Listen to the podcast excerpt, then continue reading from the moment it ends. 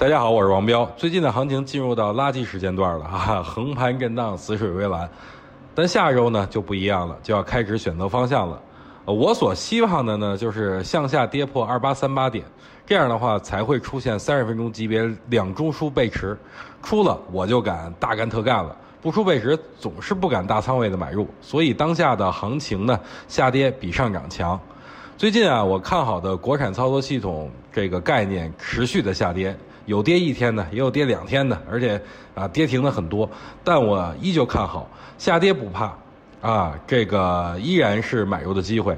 咱们就拿实达集团来说吧，这是之前六天六板的，对吧？呃，之前连续五天都是一字板，谁都买不进去啊。今天直接干一个跌停，而且是放量的跌停，这说明什么？主力砸盘吗？不是的。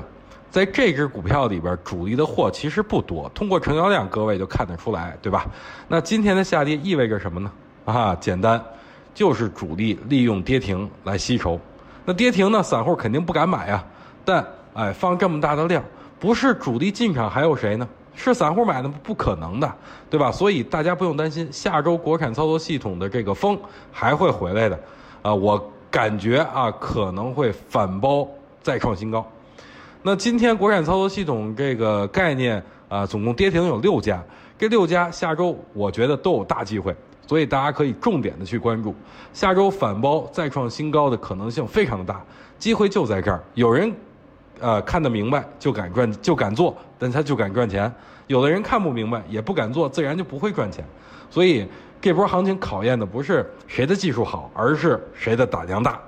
好了，就说到这儿吧。感谢各位的收听，咱们下周再见，拜拜。